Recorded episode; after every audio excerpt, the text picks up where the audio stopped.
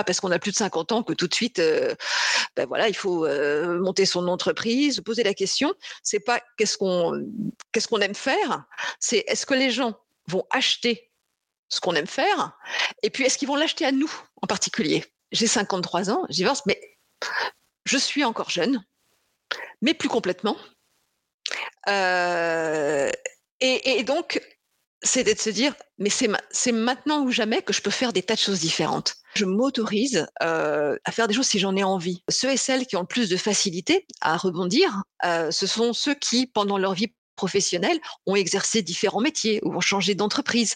En tout cas, ont déjà fait preuve d'adaptabilité. De toute façon, je pense que, et c'est ce qui m'a vraiment animée toute ma vie, c'est qu'il vaut mieux tenter et échouer et recommencer plutôt que de regretter de ne pas avoir fait, en fait. Bonjour et bienvenue dans 50 ans et toutes mes dents. Le podcast de celles qui abordent et traversent la cinquantaine avec optimisme et croquent leur futur professionnel à pleines dents. Parce que la séniorité est une vraie valeur ajoutée, apprenons à la savourer et la valoriser. Je suis Karine Arnaudot, coach professionnelle et booster d'impact positif des carrières féminines. Je vous emmène à la rencontre de femmes inspirantes qui croquent leur futur professionnel à pleines dents avec audace et optimisme. Je vous partage également mes recettes pour nourrir votre confiance, booster votre énergie, développer votre influence, capitaliser sur vos talents, devenir votre propre opportunité et oser avec le sourire.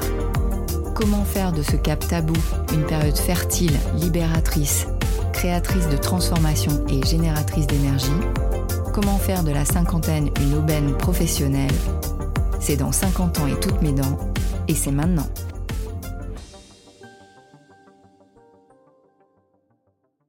Aujourd'hui, je reçois Frédérique Cintrat et je suis ravie parce qu'elle vient de sortir son nouveau livre « Réentreprendre sa vie après 50 ans » qui est parfaitement dans le sujet qui nous préoccupe.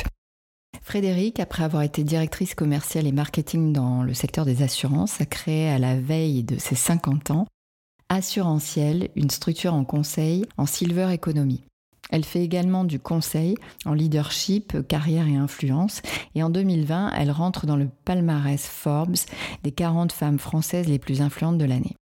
Avec Frédérique, on s'est interrogé sur comment l'ambition vient aux femmes et sur cette question essentielle que l'on peut se poser à n'importe quel âge. Qu'est-ce que je ferai quand je serai grande ? À 17 ans déjà, elle pose que l'ambition n'a pas de sexe, qu'elle veut faire un maximum de choses et que si elle n'y arrive pas, elle aura au moins eu le mérite d'avoir essayé. Et c'est cette ligne de conduite qu'elle tient depuis. Elle nous partage dans cet épisode ses conseils pour gérer son employabilité et se réinventer après 50 ans. Développer son agilité, prendre soin de son réseau et se lancer des défis sont ses piliers. Aujourd'hui, à 57 ans, elle vient de prendre le poste de DG de la start-up Marguerite, tout en gardant 20% de son temps pour continuer à faire du conseil. Elle continue donc à se réinventer dans cette nouvelle modalité entre solopreneur et salarié. Bonjour Frédérique. Bonjour Karine. Ravie de t'avoir parmi nous pour ce nouvel épisode de 50 ans et toutes mes dents, pour la sortie notamment de ton livre « Réentreprendre sa vie après 50 ans » parce que l'ambition des femmes n'a pas d'âge aux éditions Dunod. Donc il y a une phrase que j'aime beaucoup dans ce livre et que tu ne cesses apparemment de te poser, comme quoi il n'y a pas de limite d'âge pour continuer à se poser cette phrase, c'est « qu'est-ce que je ferai quand je serai grande ?»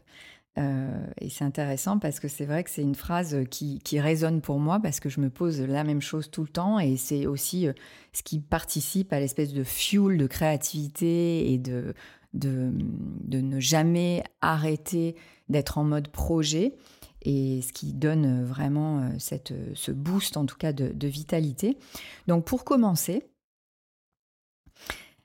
on va aller regarder évidemment ton parcours et donc j'ai noté que à 17 ans, tu fais partie de l'émission, alors pour celles qui nous écoutent, qui ont le même âge que nous, qui s'en souviendront certainement, l'émission Aujourd'hui la vie sur le thème Comment l'ambition vient aux femmes.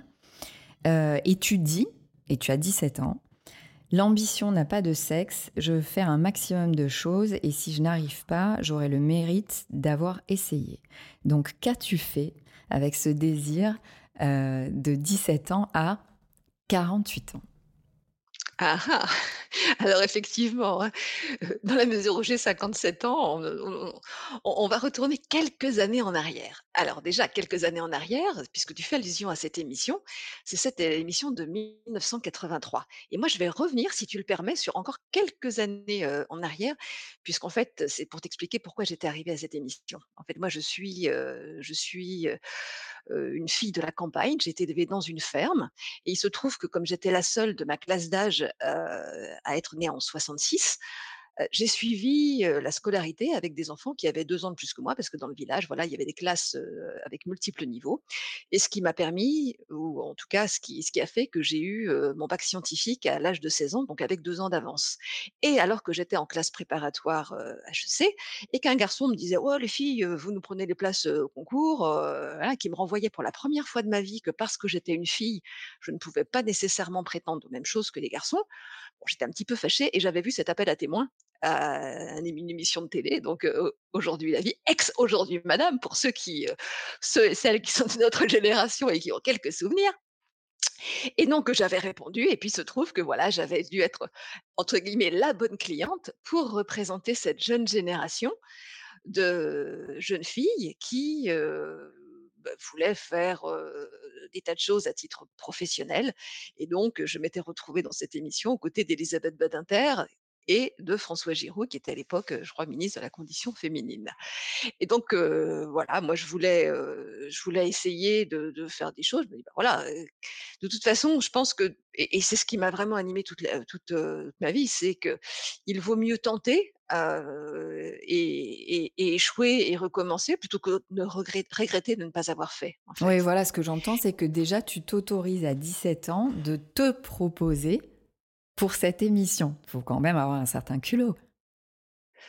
Oui, j'avais probablement un certain culot, mais alors, est-ce que ça vient de mon enfance ou pas ? Parce que j'ai des parents qui sont plutôt discret. D'ailleurs, quand j'avais eu mon bac à 16 ans, j'avais été dans les journaux locaux, ils étaient plutôt un peu gênés.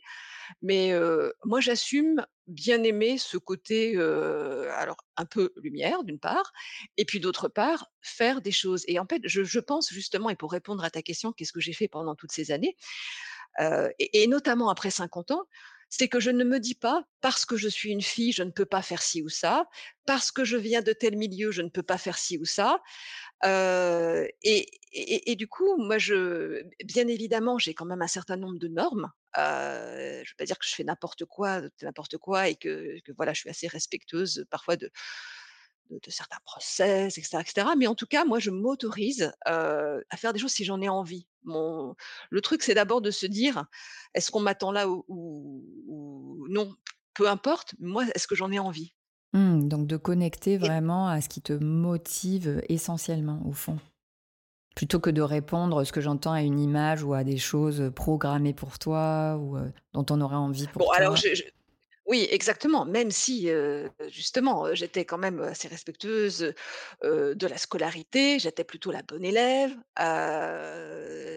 comme j'apprenais plutôt facilement, je n'étais pas une énorme bosseuse, mais en tout cas, voilà, je faisais en sorte d'avoir mes bonnes notes, d'être plutôt en tête de classe, même si quand j'étais arrivée au lycée, j'avais eu quand même un choc parce que je m'étais retrouvée de mon petit collège de la campagne où là, j'étais largement en tête de classe dans un lycée avec des tas de personnes qui venaient d'univers sociaux, CSP, un peu plus, notamment de la bonne bourgeoisie de Chartres. Et là, j'avais eu un choc en ayant des notes qui étaient plus proches des 2-3 mes premiers contrôles de maths et qui n'étaient plus aux des 19 comme j'avais l'habitude de les avoir au collège. Bon, bah, il a fallu une petite adaptation. Voilà, mais ceci dit, oui, si j'avais envie de faire des choses. Moi, à l'adolescence, par exemple, même en titre de loisir, j'ai hésité entre faire des courses cyclistes et faire de la danse. Bon, finalement, ça a été la danse, mais j'aurais pu faire les deux. Bon, maintenant, je fais du vélo, je compense. Et voilà. Donc c'est ce que j'ai envie de faire. Et quand j'ai choisi justement mon parcours, j'avais envie de faire de la médecine, j'avais envie d'être avocate, j'avais envie d'être journaliste pour parcourir le monde et découvrir des tas de choses. J'avais envie de prendre l'avion et d'aller dans différents pays. J'avais pas envie de cet avenir qui était plutôt sympa à la campagne. Néanmoins, des personnes qui travaillaient plutôt bien à l'école, c'était plutôt le cycle de l'enseignement. Et notamment, mes parents auraient rêvé que je sois prof de maths. Et moi, j'avais envie de faire quelque chose qui pour moi, en tout cas tel que je l'entendais à ce moment-là, bougeait plus. En fait, changeait plus d'une existence classique que je voyais. Ça veut dire qu'elle était mieux ou pas, mais moi, dans ma perception, j'avais plutôt envie de faire des choses différentes. Puis, j'avais une copine qui s'était renseignée sur des écoles de commerce, sur le marketing. Je me suis dit, tiens, ça peut être sympa, le marketing, le commerce international, pourquoi pas. Bon, et voilà, c'est comme ça que je suis arrivée en classe préparatoire. J'ai fait une école de commerce. Et puis après, à l'école de commerce, alors j'ai fait des tas de trucs, hein. J'étais présidente du bureau des sports, j'étais dans des campagnes de BDE, enfin tous les trucs qui bougent un peu. J'avais même créé la section aérobique pour donner des cours d'aérobique sur place. Je faisais de la danse aussi, j'ai fait partie de la petite équipe de rugby féminin qui se crée également dans l'école. Voilà, des choses qui bougent un peu, pas les choses forcément les plus culturelles, intellectuelles, mais tout ce qui bougeait, peut-être qui me caractérise davantage. Et puis suite à ça, justement, apparaît l'école de commerce. En fait, à l'époque, l'entrepreneuriat, c'était pas ce qui avait le vent en poupe, hein, quand on sortait d'école de commerce. Ce qui avait le vent en poupe, c'était la finance, c'était le marketing, c'était la vente. Et la vente, et quand on parle de vente, c'était les grandes entreprises, les Unilever, Procter, Xerox. Et donc, moi, j'ai commencé comme ça dans cet univers des lessiviers, mais que j'ai abandonné très très vite parce que ça ne me correspondait pas. Et pour aller dans l'univers de la finance, ce qui me semblait être complètement à l'opposé de ce que je pouvais avoir envie de faire avec beaucoup de normes, mais j'avais eu une entreprise qui disait « nous, on est une banque pas comme les autres » et surtout avec des gens qui me semblaient plutôt sympathiques. Et je m'étais dit, plutôt que de dire est-ce que je veux faire ça, c'est est-ce que je veux travailler avec ces gens-là.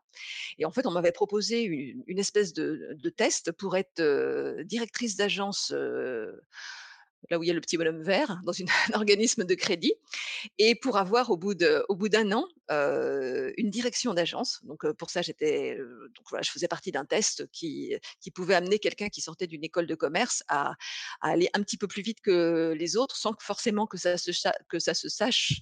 Donc il fallait quand même avoir un petit peu de mérite pour être assez performant en attaché commercial pour vendre du crédit, et puis pour faire du recouvrement, puisque c'est facile de dispenser du crédit, mais derrière, il faut que les gens soient solvables. Donc voilà, et j'avais une direction d'agence au bout d'un an. J'ai fait ça pendant un an et demi, et puis ensuite je passais au marketing dans cette même structure, et assez rapidement une société sœur qui est plutôt dans le monde de l'épargne a fait appel à moi pour que je m'occupe du partenariat grand compte. Donc j'avais fait du commercial, j'avais fait un petit peu de marketing également dans cette société, et puis là je me suis retrouvée dans les grands comptes. Alors là, ce qui me plaisait bien aussi, ça c'était en 91, c'est que il n'y avait jamais eu de femme qui faisait ce métier, et à chaque fois moi j'aimais bien en fait le fait de se dire d'être un peu pionnière. Quand j'avais fait ce test au CTLM, c'était on va voir si c'est possible, et donc je l'avais fait, donc j'avais répondu à ce challenge là, c'était il n'y a jamais eu de femme pour ces postes là parce que il pouvait y avoir des dîners, parce que ça pouvait gêner qu'une femme soit dans les grands comptes, etc. Donc moi ça m'amusait aussi. Alors avec mon prénom, je me dis peut-être comme ça, les gens ne faisaient pas forcément attention, mais... Et qu'est-ce que justement par rapport à ça, au fait d'être seule femme dans ce milieu que tu dis d'hommes, à la fois la fonction et à la fois le secteur, qu'est-ce qui a été compliqué et comment tu as dépassé ça? Ben justement, moi, j'ai pas considéré que c'était compliqué. J'ai pas considéré que c'était compliqué parce que moi, je me suis plutôt appréhendée en tant que personne plutôt qu'en tant que genre. Ça ne veut pas dire que j'ai une ambiguïté quelconque, mais je ne me suis jamais assignée de choses ou d'endroits où je devais être du fait de mon genre. Et est-ce que en face, parce que j'entends que toi, tu as décidé, ou en tout cas c'est venu comme ça naturellement, de ne pas, comment dirais-je, être impacté par ce genre. Est-ce que en face, comment ça s'est passé en face en fait ? Est-ce que du coup il n'y a pas eu de sujet ? Ou est-ce que tu t'es quand même pris des réflexions, actions ? Non, j'ai pas eu le sujet. En tout cas, j'ai pas eu le mémoire. J'ai simplement eu le souvenir que comme j'étais jeune, très jeune à ce moment-là, je me vieillissais. En fait, je me vieillissais pour incarner ma fonction. Donc, voilà, j'avais tendance à avoir des tenues un peu strictes, de telle sorte à ce que, en responsabilité, j'incarne. Allez, je ne vais pas dire le pouvoir parce qu'on n'était pas dans une notion de pouvoir, mais en tout cas, pour pouvoir parler d'égal à égal à des interlocuteurs qui pouvaient avoir un âge plus avancé ou des fonctions hiérarchiques plus élevées que la mienne, que celle que je représentais. Et puis j'ai pas eu de. Donc ce que j'entends, c'est que le sujet, c'est pas le genre à ce moment-là, c'est l'âge en fait pour oui, avoir exactement. Une autorité. Mais on aurait pu, on aurait pu aussi avoir le fait de la jeune femme qui arrive un peu fragile et tout ça. Sauf que bon, c'était absolument pas mon cas, en tout cas ce que je dégageais. Enfin, j'en ai l'impression. Et moi, comme je ne me vivais pas comme ça. Peut-être que je ne dégageais pas cette image-là non plus. Mais moi, je crois beaucoup à ça. Je crois beaucoup à tu reçois ce que tu envoies. Donc, j'ai mis l'hypothèse que si pour toi, ce n'était pas un sujet, forcément, en tout cas un peu plus, ce n'est pas un sujet pour en face. Parce que toi, tu arrives, tu es confiante là-dessus. Et du coup, c'est pas, tu ne projettes pas des doutes par rapport à ça. Donc, en face, ça ne doute pas. Mais ce qui est intéressant, c'est que tu dis, en revanche, j'étais quand même obligée, pour asseoir mon autorité, d'endosser un certain costume. C'est ça que j'entends. Oui, exactement. Exactement. Et d'ailleurs, un petit peu plus tard, quand je parle de costume, parce qu'après, voilà, là, on est sur le début, mais j'y reviendrai sur cette notion de costume. C'est super intéressant comme idée, c'est tout à fait ça en fait. Et puis, il se trouve que pendant cette période, j'ai eu mes deux garçons, parce qu'aujourd'hui, je suis mère de deux garçons qui ont 30 ans et 28 ans. Donc, ils sont nés en 93 et 95, donc j'étais au partenariat. Et en fait, moi, à l'époque, je ne concevais pas que quelqu'un puisse attendre mon retour pour quitter son job. C'est-à-dire qu'en fait, je n'aimais pas l'idée que quelqu'un puisse me remplacer et attendre que je revienne en se disant, bon, elle va revenir tôt ou pas en congé maternité. Et j'avais la chance d'être dans une entreprise qui permettait les mobilités. Et en fait, j'avais une mobilité à chaque retour de congé maternité, ce qui fait qu'en fait, je permettais aussi à une personne, et quand de reprendre ma fonction, en tout cas de prendre la suite, sans que cette personne se dise, est-ce qu'elle revient, est-ce qu'elle revient pas, quand, comment. Tu faisais la succession avant de partir.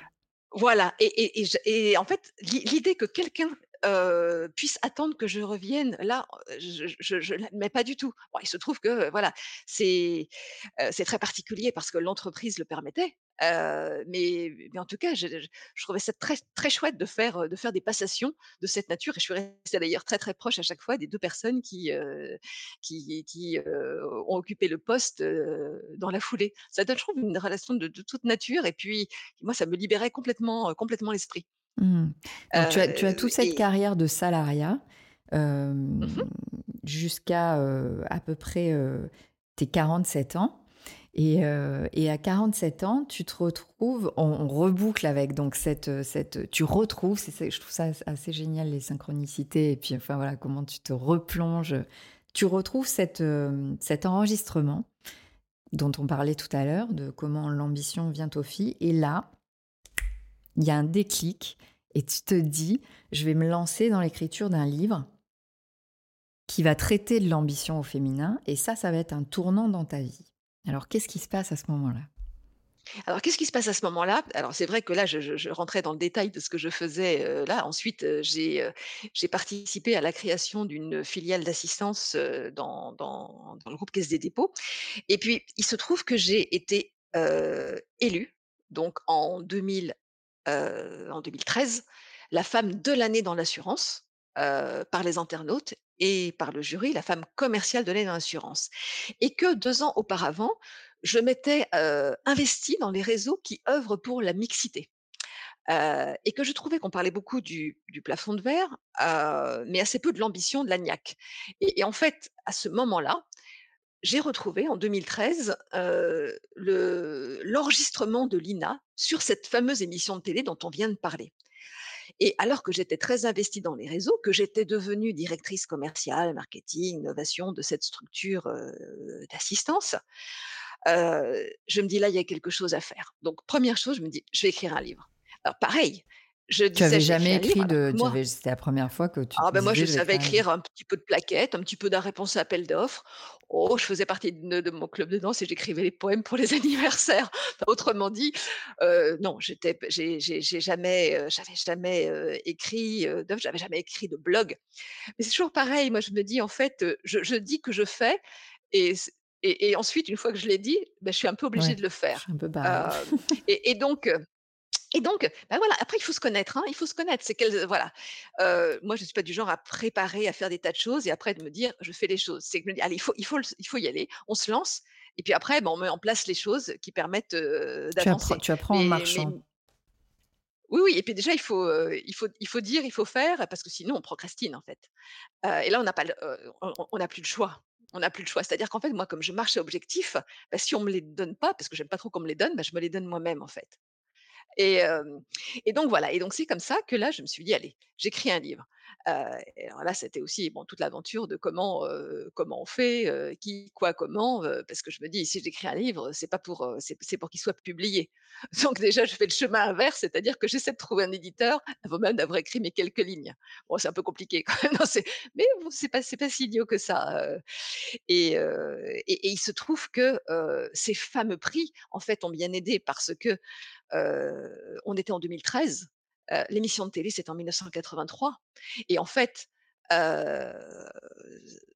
si on fait un peu de storytelling, c'est cette jeune fille en 1983 participe aux émissions et dit comment l'ambition vient aux filles, voilà je veux faire un maximum de choses et 30 ans après elle reçoit le prix de la femme de l'année dans l'assurance. Donc en fait, moi j'y suis allée un peu au culot toujours pour vendre cette idée. Bon, ça s'est pas fait de façon aussi simple, mais néanmoins. Voilà, il y a eu cette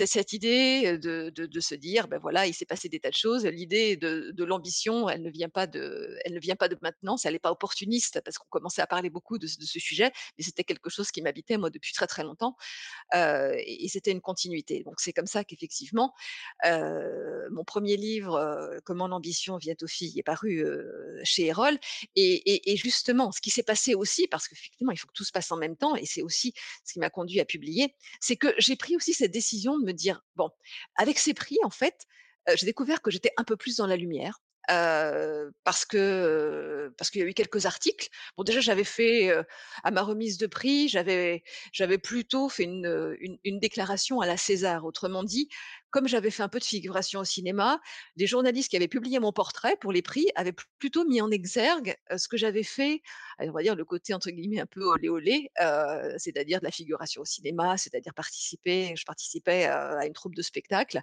plutôt que ce que j'avais fait dans ma vie pro. Bon, ce qui m'avait un peu vexée sur le coup, mais finalement, j'en ai tiré profit parce que ce sont ces petites aspérités qui ont fait que je pouvais apparaître un peu différente, un petit peu moins lisse peut-être. Et en tout cas, ça m'a servi pour mon discours de remise de prix, où là, j'ai fait des remerciements style César, en remerciant mon producteur, qui était le patron de la boîte, mon réalisateur, ceux qui partageaient l'affiche avec moi, mes collègues, mes clients, enfin bon. Voilà. Et en fait, c'est ça qui a retenu l'attention d'un certain nombre de journalistes qui étaient présents et qui m'ont interviewée par la suite. Et du coup, j'étais plus visible, donc plus chassée. Et donc, j'ai eu des propositions de postes pour être, bon, j'avais 48 ans à l'époque, pour être la directrice marketing de la grosse boîte d'assurance, la directrice commerciale de la grosse boîte d'assurance. Et là, je me suis dit non, à ce moment-là de ma vie, c'est pas ça que j'ai envie de faire. C'est pas ça que j'ai envie de faire. Là, je suis dans la lumière. Il y a peut-être, c'est une opportunité qui se présentera peut-être pas. davantage. Moi, tous les gens que j'admirais profondément, même s'il y en a beaucoup, mais notamment dans la vie professionnelle, c'était bien sûr ceux et celles qui sauvaient des vies, les chirurgiens, les pompiers, etc. Et puis, ceux qui avaient pris des risques et qui avaient créé, par les risques qu'ils avaient pris, d'autres emplois. Autrement dit, ceux qui avaient créé des boîtes. Et donc là, tu décides de monter ta boîte. Voilà. Et donc, du coup, je me suis dit, est-ce que je suis capable de faire ça ? Ce qui est intéressant aussi, parce que maintenant, tu as aussi le recul par rapport à ça. Quel conseil tu pourrais donner, parce que, quelles sont les bonnes questions, en tout cas, à se poser avant de se lancer dans l'entrepreneuriat ? Parce que moi, il y a évidemment des femmes et des hommes aussi qui se posent la question, que j'accompagne, et je leur dis toujours, moi, ma valeur numéro 1, c'est la liberté. Bon, mais la liberté, c'est une chose. C'est-à-dire qu'on sait aussi que ça a un prix. Et souvent, ce que je partage, c'est la première question à se poser, c'est est-ce que je suis en capacité de dealer avec le risque financier ? C'est-à-dire, OK, il y a cette liberté, mais si je ne suis pas capable d'arriver à... à ne pas être ultra stressée parce que les lendemains, quelque part, ne sont pas sûrs et ne sont pas en sécurité par rapport à ça, il y a vraiment cette question à se poser. Toi, qu'est-ce que tu donnerais comme conseil pour des gens qui ont envie de se lancer dans l'entrepreneuriat et peut-être les bonnes questions à se poser avant de se lancer dans l'entrepreneuriat ? Alors, écoute, ce sont d'excellentes questions, mais j'aurais été incapable d'y répondre et de me poser ces questions quand j'ai décidé. Aujourd'hui, je peux te répondre. Et aujourd'hui, je peux donner des conseils. Au moment où je l'ai fait, non. Non. Pourquoi ? Au moment où je l'ai fait, en fait, je me disais, moi, je veux faire ça. Et toujours avec cette phrase, quitte à échouer. Voilà. Par contre, quand j'ai décidé de le faire, je me disais que pour résoudre cet aspect financier qui était quand même important. Et pourquoi je ne l'avais pas fait avant ? C'est parce que mes enfants étaient encore en études supérieures. J'étais plutôt celle qui portait le revenu stable du foyer. Donc, je ne pouvais pas me permettre de prendre une décision de la sorte.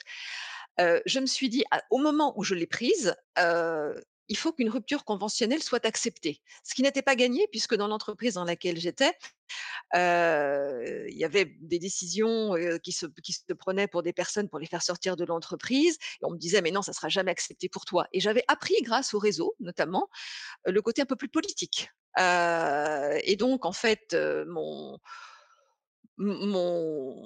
ma proposition de partir et donc de créer une entreprise, et j'avais déjà cette idée de l'entreprise parce que l'entreprise que je voulais créer, c'était une entreprise qui allait créer du réseau, une plateforme de réseautage. Je voulais pas créer mon job, surtout pas. Je voulais surtout pas partir pour créer mon job. Moi, c'était pas ça l'entreprise. L'entreprise, c'était créer des jobs, c'était créer une application, mais c'était en plus créer une start-up. Moi, je me voyais à la tête de ma start-up avec des tas de gens qui allaient coder, etc. Donc voilà, moi, mon univers, c'était ça. Je me percevais pas qu'à 48 ans, je pouvais ne pas avoir les mêmes aspirations que quelqu'un qui sort d'école qui veut créer sa start-up. Ouais, dans mon esprit, c'était ça. Je voulais créer ma start-up avec une application numérique qui allait faciliter le réseautage professionnel de ceux qui n'avaient pas forcément de réseau, parce que pour moi, le réseau était la clé. Et s'il y avait une histoire genrée, puisque c'était quand même un des sujets qui m'animait depuis un certain temps, il était plutôt lié au réseau pro, c'est-à-dire pas au réseau, est-ce que je connais des gens, est-ce que je suis copine avec, mais la capacité à faire du réseau professionnel, de parler business, de voir des gens sur ces sujets-là. Et donc, je m'étais dit, ben voilà, je vais créer une application qui va permettre à ceux qui n'ont pas de réseau et aux femmes notamment d'aller retrouver une autre femme notamment et d'aller dans des événements business. Donc, une application numérique, je vais avoir besoin de codeurs et tout ça. Donc, c'était ça mon idée. Au moment où je me suis lancée, je me disais, bon, de toute façon, je vais assurer le coup parce que mon expertise métier, elle est liée à la silver economy. Et donc là, je vais faire du conseil en silver economy. Et puis, à côté de ça, je vais développer ma plateforme. Et en fait, j'ai une rupture conventionnelle. Donc, du coup, ça va me sécuriser financièrement pendant un certain temps. Mon filet de sécurité, c'est mon réseau. En me disant que si jamais ça ne se passe pas bien, j'aurai un plan B. Et mon plan B, c'est je connais suffisamment de personnes et je pense que mon réseau est suffisamment solide pour me permettre de rebondir en cas de difficulté ou pour me permettre de travailler avec moi sur des missions qui ne sont pas liées à l'entreprise que je veux constituer, qui est, elle, plutôt risquée, mais qui vont me permettre de sécuriser sur mon expertise métier qu'ils ont déjà expérimentée. Voilà, en gros, c'était ça à l'époque. Ça ne s'est pas du tout passé comme ça, du tout. Alors, juste pour reformuler, à ma question de quels seraient les conseils pour se lancer, c'est déjà de baquer quand même, si on peut, le financier, puisque tu dis j'ai dealé une rupture conventionnelle, ce qui fait que tu avais un peu de visibilité d'avance et puis tu étais un petit peu sécurisé. Et aussi... le deuxième pilier, c'est bien s'entourer. En tout cas, avoir un réseau solide qui peut te permettre de créer de nouvelles opportunités.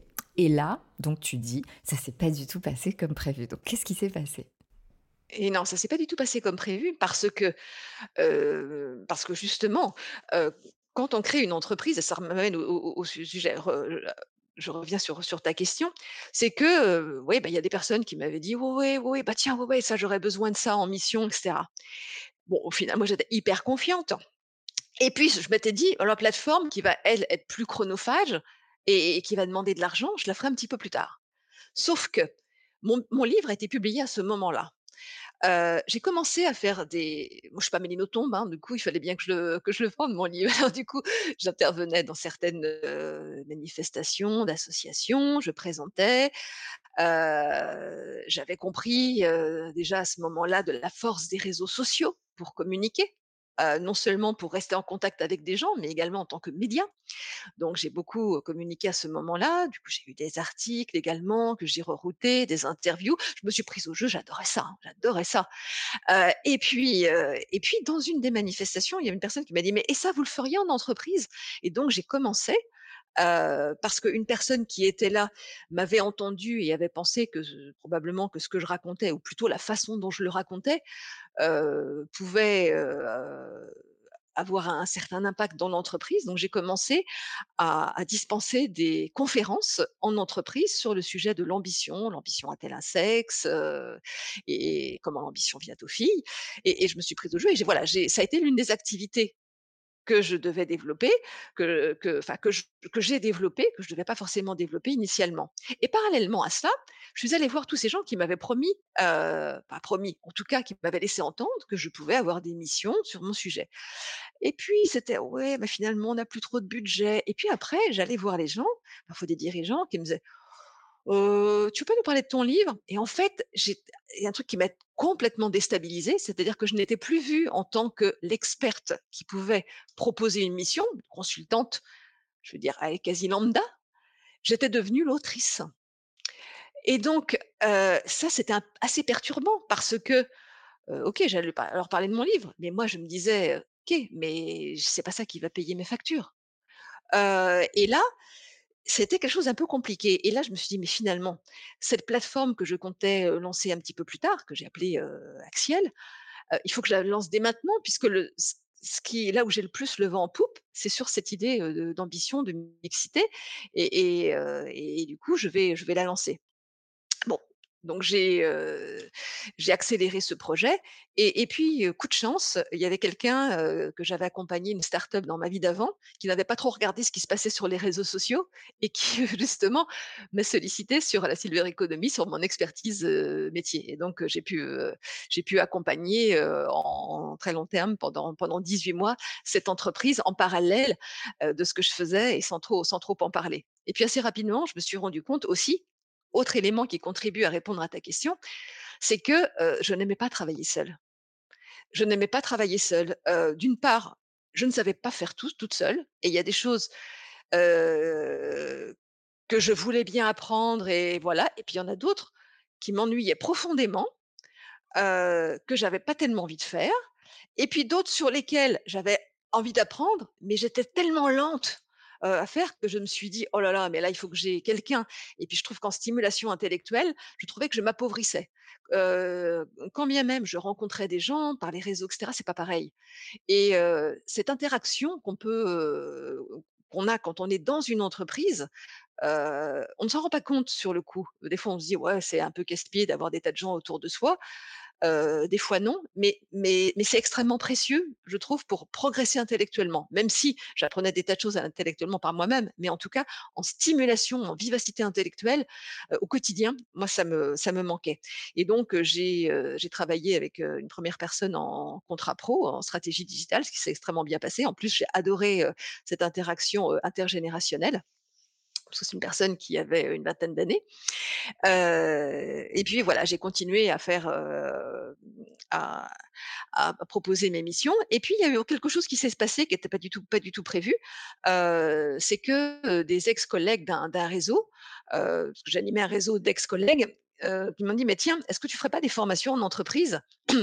Alors moi, j'avais prévu en fait de trouver des formateurs qui allaient pouvoir dispenser des formations, mais pas de les faire moi-même. Et je me suis rendu compte que dans l'entrepreneuriat, je devenais le produit, alors qu'avant, je vendais des produits. Et ça, c'est aussi une prise de conscience, c'est-à-dire que quand on est entrepreneur, sauf à avoir énormément de collaborateurs et tout de suite des grosses équipes, ce qui n'a pas été mon cas, c'est qu'on devient le produit. Et donc, en fait, au-delà de ce qu'on va vendre, c'est nous que les personnes achètent. Et d'ailleurs, quand les personnes nous connaissent, elles achètent notre personnalité, elles achètent notre énergie, le cas échéant, elles achètent notre organisation, elles achètent ce qu'on veut. Mais en tout cas, c'est d'abord nous en tant qu'individus, surtout quand on dispense des services, ce qui était mon cas. Et je me suis rendu compte que là, c'est un petit peu le contraire. On venait me chercher pour quelque chose que je n'avais pas prévu.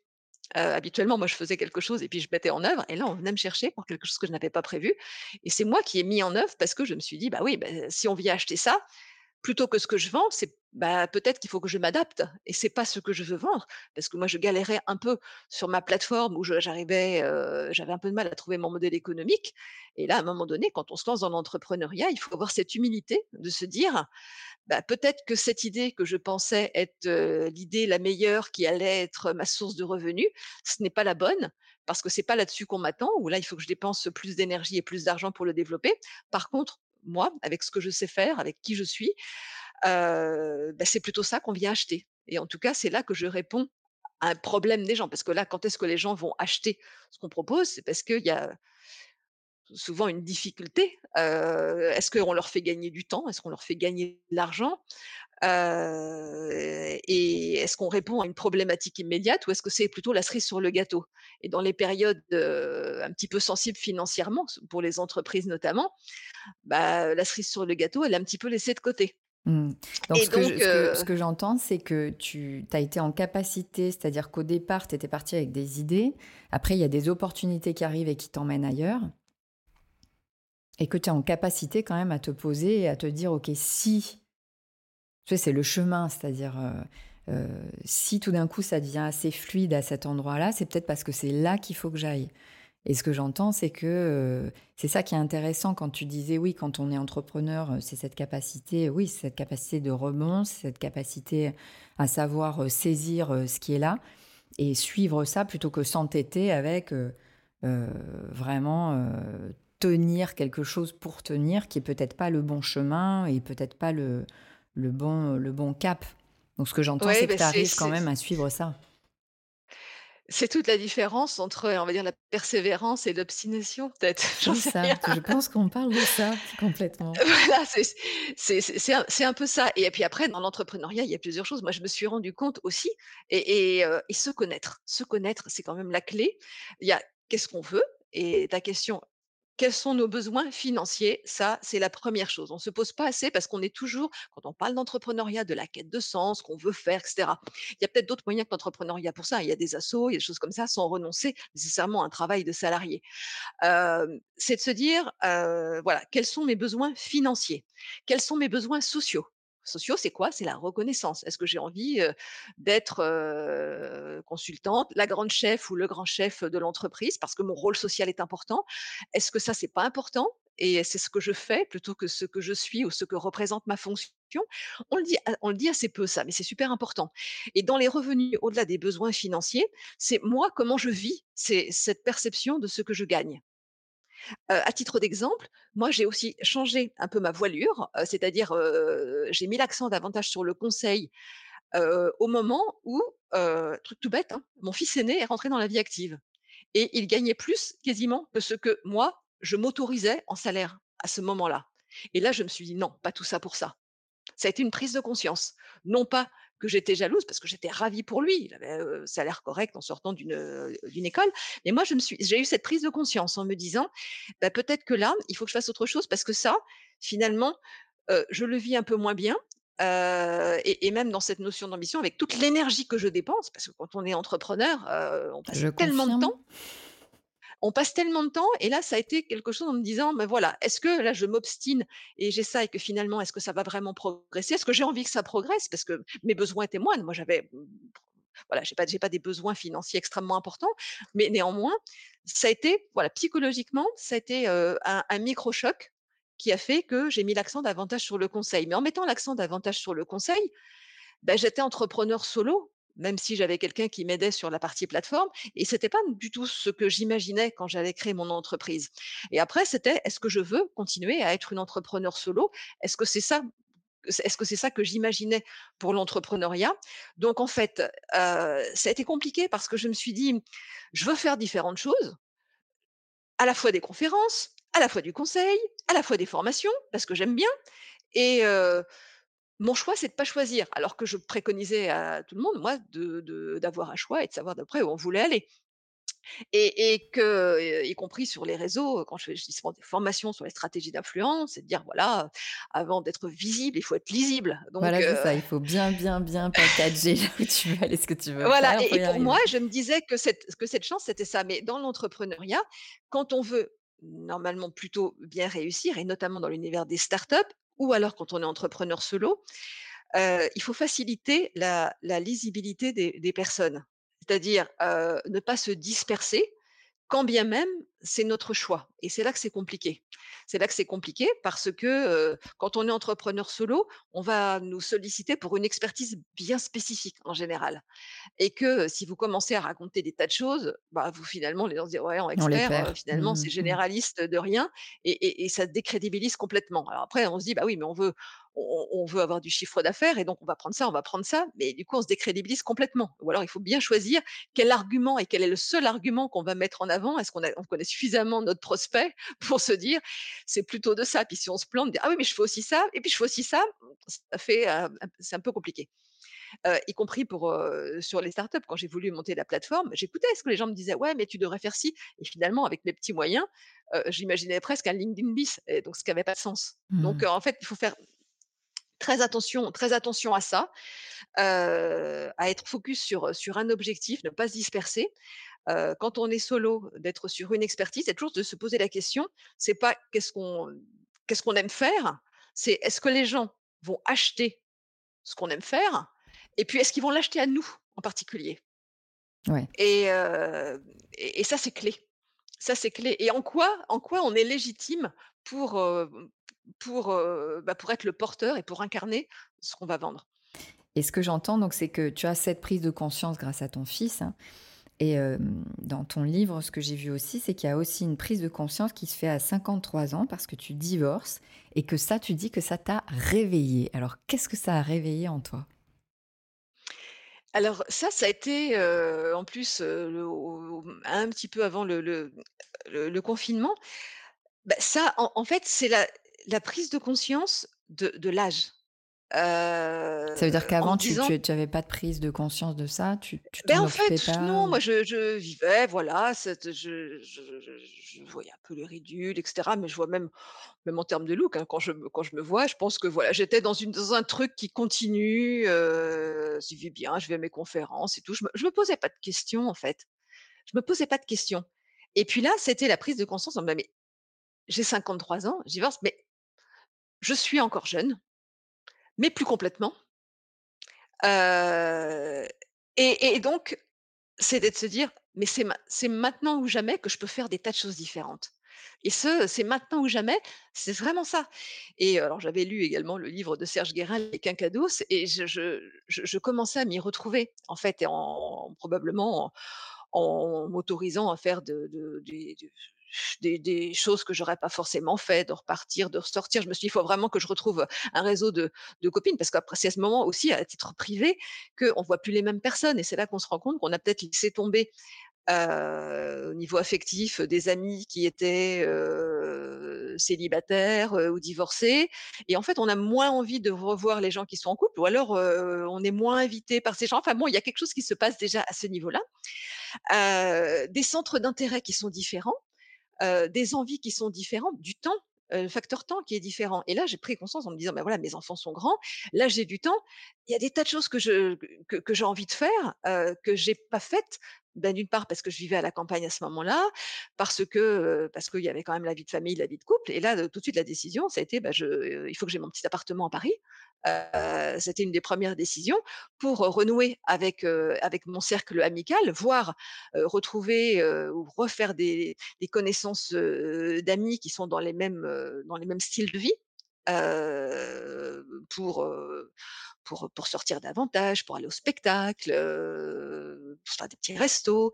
Et puis, en termes pro aussi, parce que moi souvent je faisais des allers-retours, j'avais des voyages en train, et là ça m'a vraiment simplifié la vie, même pour cette vie de réseau où les manifestations réseau elles ont souvent lieu en fin de journée.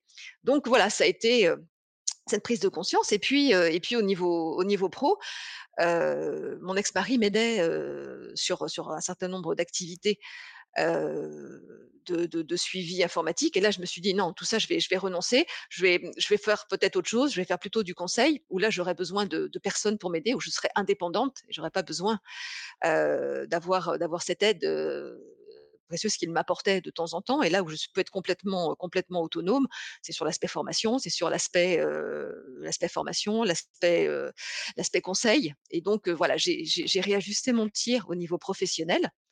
Je me suis mise au chaud pendant le confinement, où là il y a une entreprise que je conseillais qui m'a embauchée c'était en CDI, alors que j'avais gardé mon entreprise, et moi j'avais un collaborateur sur mon entreprise. Donc c'est aussi une façon de réinventer à ce moment-là ma vie, c'est-à-dire je ne renonce pas à mon entreprise, je reste entrepreneur, même si moi je n'y suis pas au quotidien, et moi j'ai un travail salarié. Donc, ça m'assurait aussi un revenu.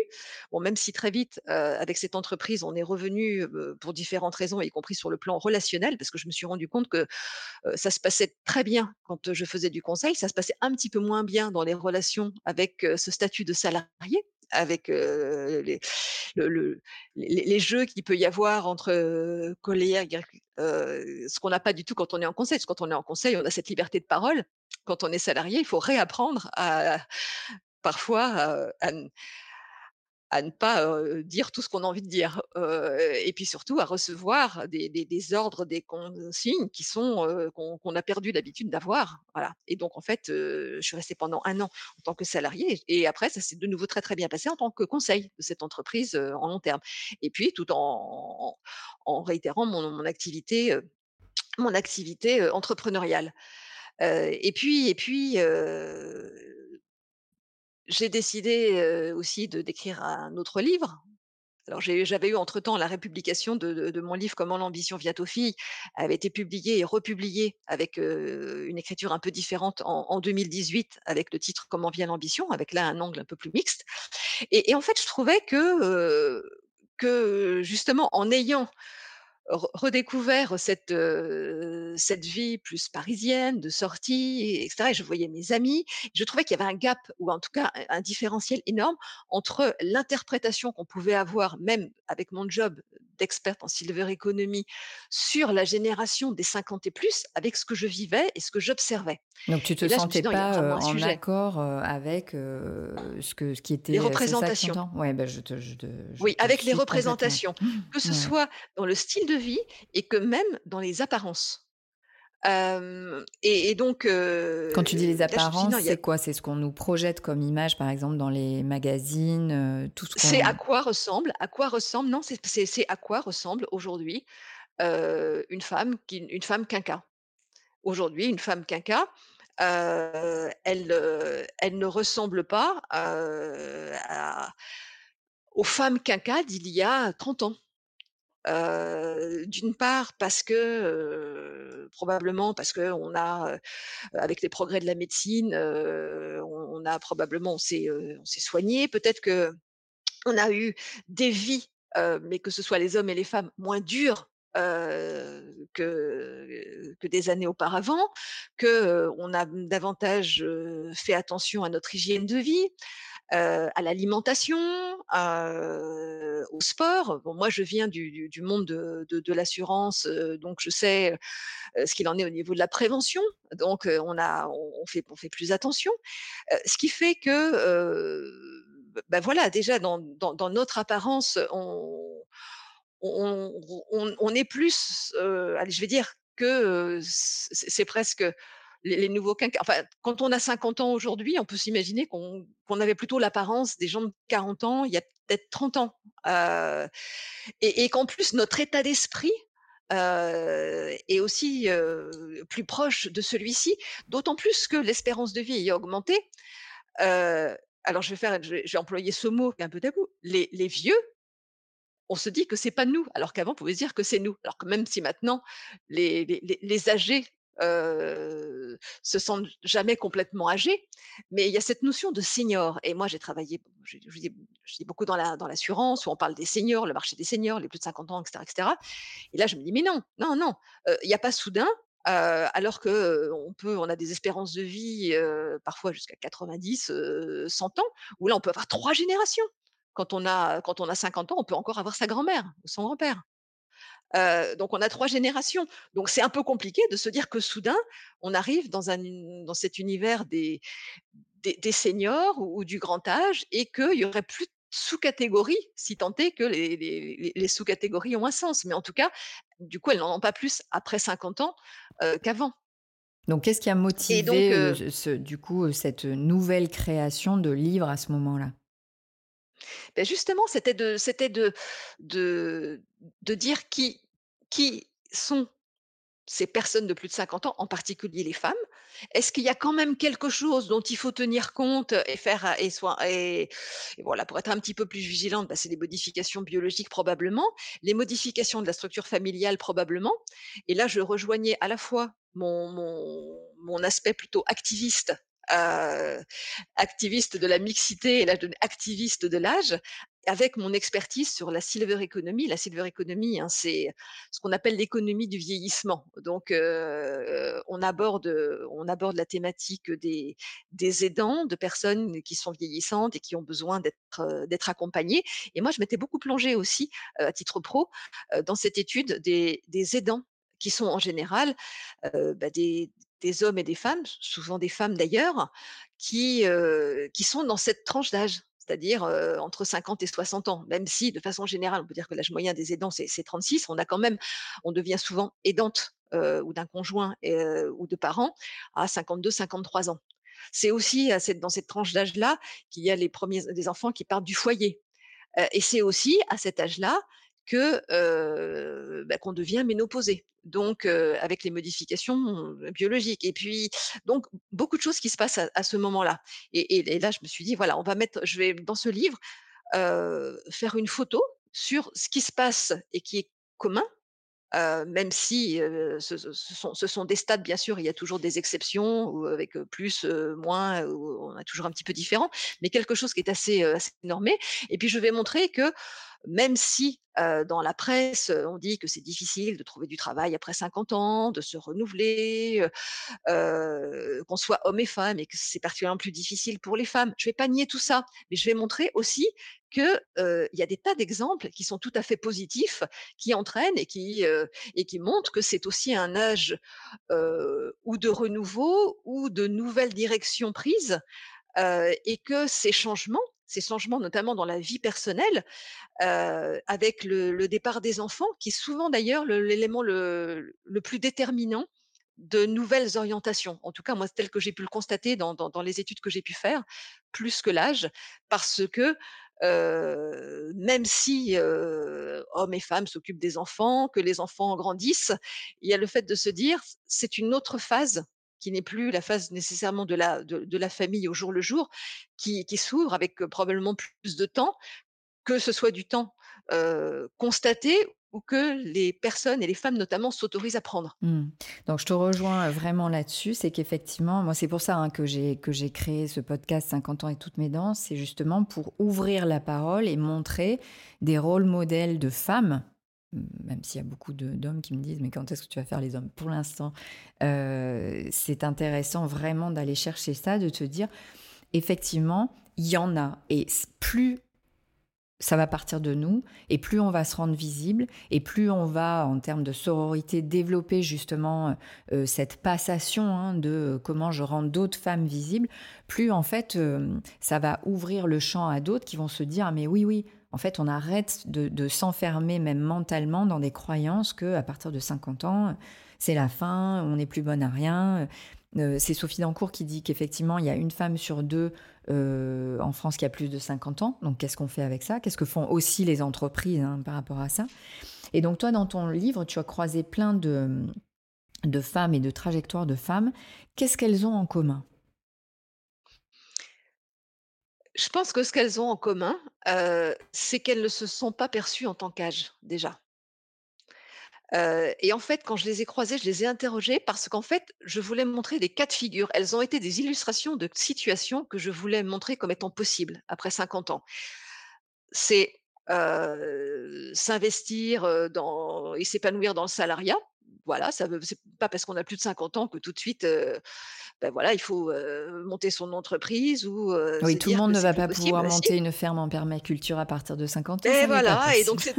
Et que il y a plein de perspectives et qu'il y a parfois des solutions intermédiaires d'ailleurs en étant à moitié salarié, à moitié entrepreneur. D'ailleurs, à titre personnel, moi je viens de réentreprendre en début d'année puisque j'ai accepté une proposition qui m'a été faite de devenir directrice générale d'une start-up qui s'appelle Marguerite qui fait du care management, tout en gardant cette possibilité, à titre entrepreneurial, de dispenser des conférences et de faire un peu d'accompagnement. Et donc, voilà, c'est aussi ce système mixte entre le salariat, bon, à 80% quand même, mais néanmoins, donc déjà, de dire que c'est possible, qu'on est venu me chercher à 57 ans pour ce poste, et puis de pouvoir aussi exercer par ailleurs. Et pour en revenir au cas de figure de mon entreprise, j'ai également ces cas de figure où des personnes ont suivi des formations, et des formations diplômantes après 50 ans, soit pour faciliter l'obtention d'une mobilité interne, soit pour se donner des compétences complémentaires, mais en tout cas par choix, dans tous les cas de figure. Et puis, bien sûr, il y a celles qui ont créé leur entreprise, soit entreprise à travers de l'entrepreneuriat solo, soit en créant des entreprises avec des salariés, soit encore en rachetant des entreprises. Donc, en fait, des cas de figure très différents. Et à chaque fois, voilà, je me suis dit, voilà le cas de figure possible et quelle femme que je connais, parce que moi, je ne suis pas journaliste, donc ce n'était pas une enquête que je voulais faire, mais c'était pour montrer que dans un univers, plutôt un univers de connaissances que je pouvais avoir, finalement, ce n'était pas si compliqué de trouver des illustrations de ces cas de figure. Et que toutes et tous, autant qu'on est, on peut trouver ces exemples qui sont des exemples motivants. On peut aussi trouver des exemples où les choses ne vont pas bien, mais on peut aussi en trouver qui vont bien. Et donc, si je reviens à cette idée d'employabilité, parce que là, tu me dis effectivement, ce que je pourrais entendre là, c'est ce qu'elles ont en commun, c'est qu'elles ont pris leur destin en main, qu'elles ont décidé, qu'elles se sont donné les moyens pour y arriver. Maintenant, il y a une question que beaucoup se posent quand même, et j'aimerais avoir ton avis là-dessus. Quels sont les conseils pour maximiser son employabilité selon toi et réussir sa deuxième partie de carrière ? Eh bien déjà, ça on le pense dans la première partie. Parce que l'employabilité, l'adaptabilité, on en fait preuve tout au long de sa carrière. Et là où je me suis rendu compte que ça pouvait être compliqué pour certaines femmes de rebondir après une situation professionnelle compliquée, parce que certains peuvent être remerciés justement à tout moment, mais en particulier quand l'âge avance, ceux et celles qui ont le plus de facilité à rebondir, ce sont ceux qui, pendant leur vie professionnels ont exercé différents métiers ou ont changé d'entreprise.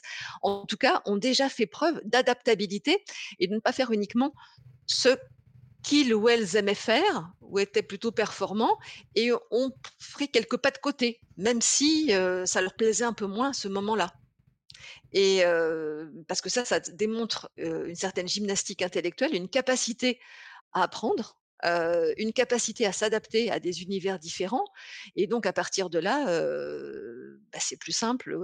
C'est plus simple quand on aborde sa deuxième partie de carrière, en fait. Et je pense notamment à un certain nombre de femmes qui ont une expertise très forte dans des sujets style marketing, communication, qui se retrouvent du jour au lendemain sans emploi et qui n'ont pas été habituées à faire du réseau. Moi, quand je parlais de réseau, on me disait « ouais, mais bon, moi, j'ai pas le temps, hein, c'est ceux qui n'ont rien à faire qui font ça ». Mais du coup, ça devient compliqué parce que la démarche réseau, elle va être une démarche qui va être plus, alors je vais employer un mot un peu trash, mais un peu entre guillemets boulet, c'est-à-dire j'y vais et je suis demandeur et on me voit bien avec mes gros sabots. Et c'est pas forcément ce qui donne envie aux gens d'accompagner et de donner un petit coup de main. Et puis, ouais, c'est ça, c'est cette. Ce sont des gens qui probablement, c'est peut-être le deuxième point commun, en effet, qui pendant toute leur carrière se sont lancés quelques petits défis en fait. Alors on peut nous opposer, c'est pas toujours simple parce que parfois il y a des priorités entre la vie perso, vie pro, voilà. Mais certes.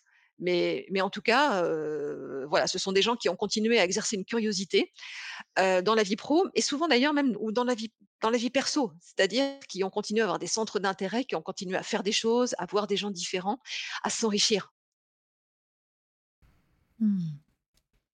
Donc oui, ce que je note, c'est ne pas hésiter à se lancer des défis, alimenter toujours sa curiosité, faire preuve d'agilité et puis ne pas oublier son réseau parce que c'est vrai que c'est toujours plus facile de l'activer quand ça fait un moment que tu en prends soin, sinon effectivement c'est beaucoup plus difficile.